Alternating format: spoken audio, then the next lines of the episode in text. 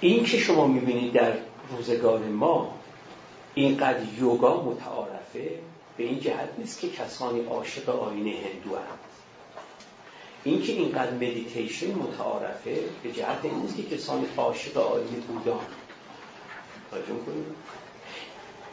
نه در واقع مجموعه دانش روانشناختی بشر روز به روز همگرایی پیدا کرده در این نکته.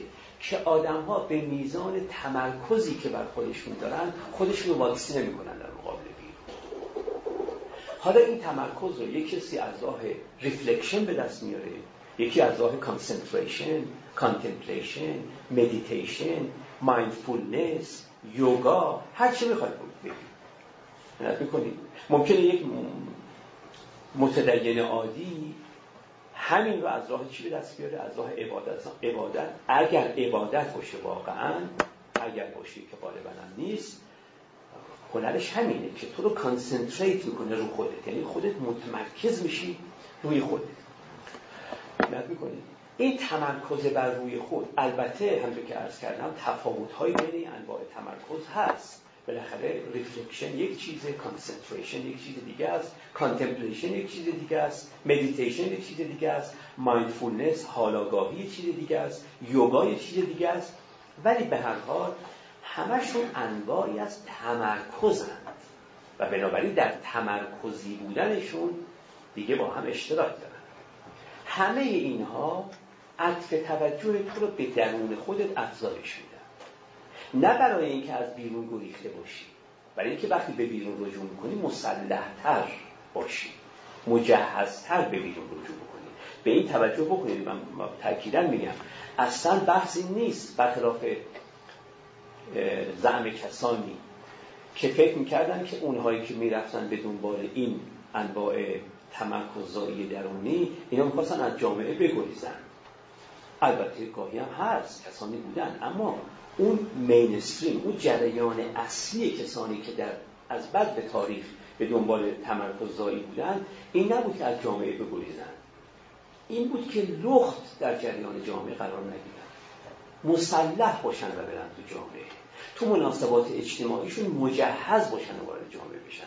توجه می‌کنید به تعبیر ویلیام جیمز؟ می‌گفت عارفان فهمیده بودن که بر بلندای یک بر بلندای قله یک کوه که در معرض طوفان‌های خیلی شدیده لخت ایستادن کار عاقلانه ای نیست.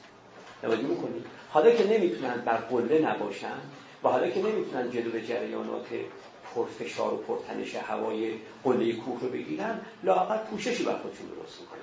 عارفان می‌خواستن این پوشش رو بر خودشون درست کنن. نمی‌خواستن از جامعه بگریزن ولی می‌دونستن که وقتی با جامعه زندگی می‌کنن ضعفهایی که دارن این ضعف آسیب پذیرشون می‌کنه. می‌خواستن خودشون از این ضعف در واقع عالی بکنن. تا جایی که البته می‌تونن ما که نمی‌تونیم کاملا از ضعف های خودمون. تمرکززایی بر درون یعنی کشف ضعف های درونی و یافتن راه حل هایی برای رفع این ضعف ها چار اندیشی هایی مداواگری هایی و علاج هایی برای ضعف های درون. ما ضعف های درون خودمون رو فقط با تمرکز می‌کنیم. تا من تو سخنی که با شما میگم قوطه برم و تو شب نشینی ها قوطه برم و تو محیط کار خودم قوطه برم و در داد با همسر و فرزندان خودم قوطه برم و دارم تو دوستی ها و دشمنی ها میچرخم نمی‌تونم بفهمم این موجودی که داره تو این فضای مهاری میچرخه خودش چه ویژگیهایی داره. تمرکز این کار در من می‌کنه که منو به خودم میشناسونه. من از طریق شما نمی‌تونم خودم رو بشناسم. من از طریق خودم می‌تونم خودم رو بشناسم. وقتی خودم رو می‌شناسم خب نقاط ضعف خودم رو می‌فهمم و می‌فهمم این ضربه هایی که می‌خورم به خاطر این نقاط ضعفی است که من در خودم دارم. به تعبیر دیگری به تعبیری که یکی از اوروبیندو یکی از عارفان قرن 19 آین هندو می‌گفت می‌گفت ما در واقع با تمرکز ستون پنجم دشمن رو در درون خودمون کشف می‌فهمیم چه چیزهایی که ما داریم از ناحیه اونا ضربه می‌خوریم. من فکر می‌کنم از ناحیه شما دارم ضربه می‌خورم ولی از ناحیه شما ضربه نمی‌خورم اگر این ستون پنجم در درونم رخنه نکرده بود شما نمی‌تونستید به من ضربه بزنید. می‌تونید به من ضربه بزنید به خاطر قبل از اینکه به من ضربه بزنید من یه رخنه درونی دارم. و شما از این رخنه‌گاه وارد میشید و من در مقابل شما احساس ضعف می‌کنم.